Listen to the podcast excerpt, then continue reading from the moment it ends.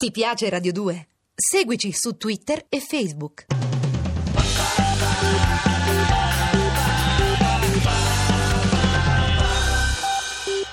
È stato a capo dell'insurrezione zapatista. Ha marciato su Città del Messico per difendere i diritti degli indios.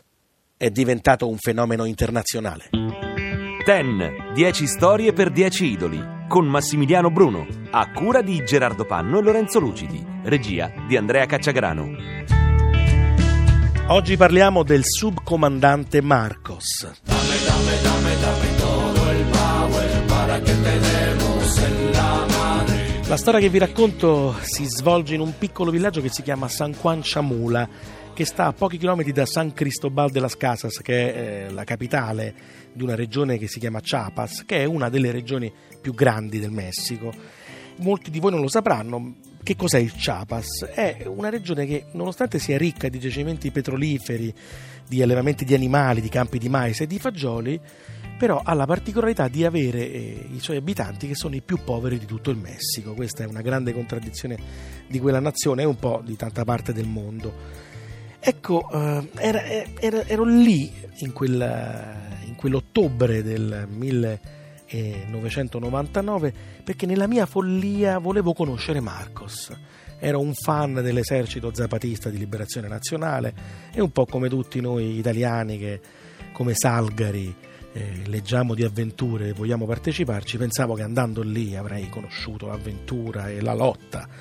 In realtà questo non successe. Scoprì che Eh, che Marcos non l'ho mai conosciuto. Scoprì che comunque Marcos erano dei pupazzetti che vendevano nei, nei mercatini e io non l'avrei mai conosciuto. Era, era una leggenda tutta loro, era una storia e una lotta tutta loro. In quel periodo eh, ebbi la fortuna di capitare nel, nel periodo in cui si svolgeva una partita di calcio per loro molto importante tra il Deportivo Mexicano, che era questa squadra dei proprietari terrieri, e la Chiapaneca, che era la squadra dei campesinos di etnia Tzotzil, si chiamavano così, vi giuro.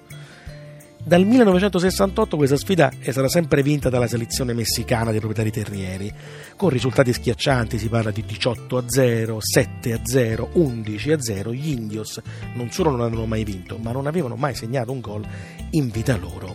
La storia mi colpì molto di questa partita perché c'era un personaggio in particolare, si chiamava Cepe, Cepe Martinez, ed era un sedicenne, figlio di una contadina Tzotzil e di una guida turistica di origine ispanica, quindi aveva il nome indio e il cognome ispanico.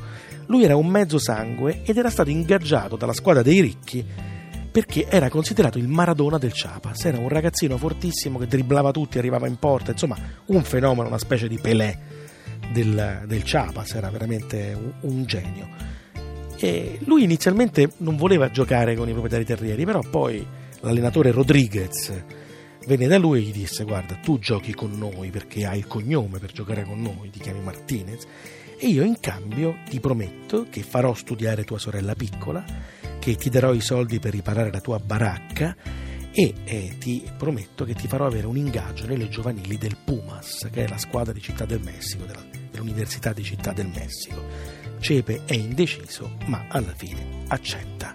Questo provoca una rivoluzione in lui perché a scuola cominciano a trattarlo male. Ma come, tu sei un traditore, tu sei uno di noi, ma andrai a giocare per loro?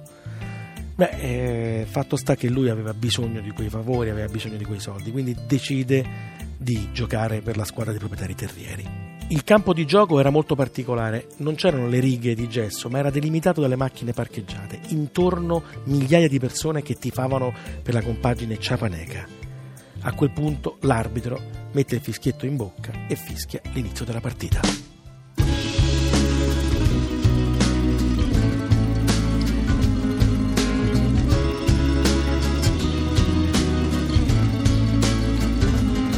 La polizia te sta extorsionando, dinero, pero ellos viven de lo que tú estás pagando y si te tratan como a un delincuente, ladrón, no es tu culpa. Dale gracias al regente, hay que arrancar el problema de raíz uh-huh. y cambiar al gobierno de nuestro país, a la gente que está en la burocracia, a esa gente que le gustan las migajas. Yo por eso me quejo y me quejo, porque aquí es donde vivo y yo ya no soy un pendejo que no guachas los puestos del gobierno.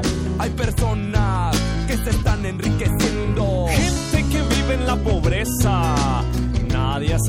porque nadie le interesas. La gente de arriba te detesta. Hay más gente que quiere que caigan sus cabezas. Si le das más poder al poder, más duro te van a venir a coger. Porque fuimos potencia mundial, somos pobres, nos manejan mal. Dame, dame, dame, dame todo el power para que te demos en la madre. Give me, give me, give me, give me todo el poder so I can come around to poder. Dame, dame, dame, dame todo el power para que te demos en la madre. Give me, give me, give me, give me todo el poder so I can come around to poder. Dámele, dámele, dámele, dámele todo el poder. Dámele, dámele, dámele, dámele todo el power. Dámele, dámele, dámele, dámele todo el poder. Dámele, dámele, dámele, dámele todo el power. Immaginate una partita di pallone fra una squadra che ha la divisa del Messico, maglietta verde, calzoncini bianchi, calzettoni rossi, e un'altra che ha le fruit bianche con i, i cognomi scritti col pennarello dietro, cognomi impronunciabili dell'etnia Tzotzil. Comincia questa partita, Cepe è fischiatissimo, tutti intorno gli gridano "Arape, malapa, malapen, bomba, Chiapas, Chiapas, ra, ra, ra", e poi urlano "Hijo de puta, marejón, traditore". Lui è il peggiore in campo, non tocca una palla, è emozionatissimo, non gli va di giocare contro i suoi compagni. E la squadra del Chiapas, per la prima volta nella storia di questa partita, che è un po' come, come quando i romani organizzavano nel Colosseo con i gladiatori, con i leoni, per far distrarre il popolo, ecco, era una partita per, per divertimento. E allora, incredibilmente, al sedicesimo del primo tempo avviene la storia. Il primo gol della storia della compagine Chiapaneca, un gran tiro di rimbalzo sotto al sette e uno a zero, pubblico in delirio. Ah, Cepe peggiore in campo, dopo dieci minuti è due a zero per il Chiapas, gran tiro dalla distanza, rimpallo, autogol. Ah, pubblico che impazzisce, Cepe non tocca palla. Finisce il primo tempo, l'allenatore Rodriguez va da Cepe e gli dice: "Ciccio, io a te t'ho promesso che te rifaccio a casa, che pago gli studi a tua sorella, che ti faccio giocare a pallone nella squadra di Città del Messico, e tu stai a fare la pippa apposta perché vuoi favorire i tuoi compagni. Sappi che io ti rovino se non entri in campo e mi risolvi questa partita". Comincia la partita, il secondo tempo, e Cepe è un'altra persona, è un altro giocatore, comincia a fare il vero Maradona, prende la palla da centrocampo, scarta uno, due, tre, quattro, cinque avversari e la mette dentro, due a uno. Riprende la palla della tre quarti, fa una triangolazione stretta con l'attaccante della sua squadra, tira al sette e due a due. Cepe è un fenomeno, tutti intorno lo fischiano.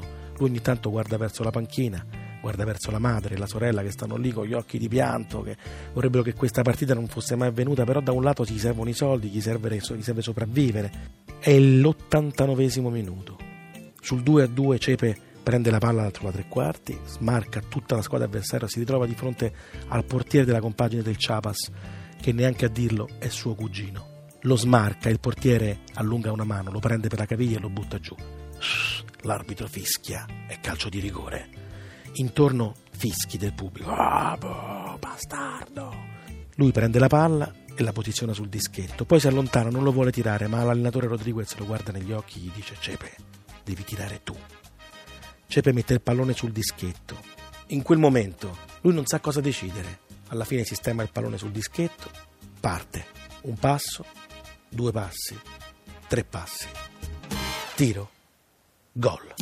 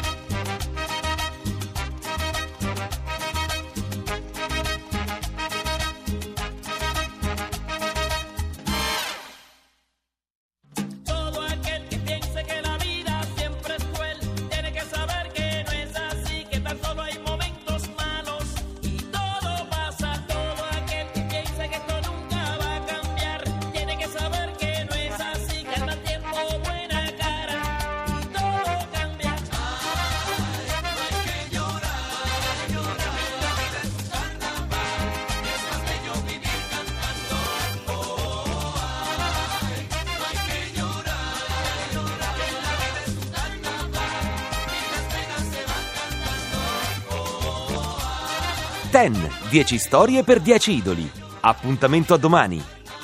Le puntate sono scaricabili in podcast sul sito radio due punto rai punto it.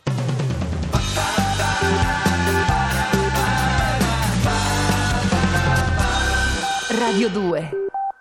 Ti piace Radio due? Seguici su Twitter e Facebook.